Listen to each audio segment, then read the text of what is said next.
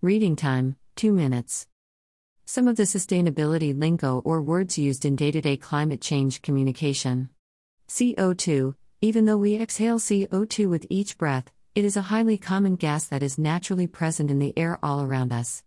However, when fossil fuels are used at an ever-increasing rate, a lot more C O two is created than is desirable for the natural balance, which causes the greenhouse effect, heat being trapped in the atmosphere, and ultimately, global warming.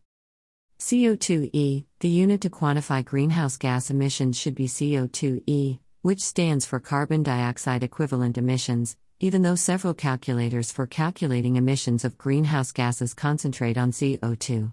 It is a catch-all phrase for a variety of gases, including C O two and others like methane, C H four, nitrous oxide, N two O and chlorofluorocarbons, that has a greenhouse effect, C F Cs. They combine to form greenhouse gases. Greenhouse gas life cycle emissions, every stage of the process, from the manufacture of raw materials through their transportation, refinement, usage, and waste disposal, involves the release of greenhouse gases.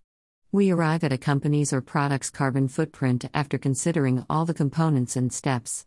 The only way to allow for the development of comparable data is to provide a clear description of what and how you are calculating.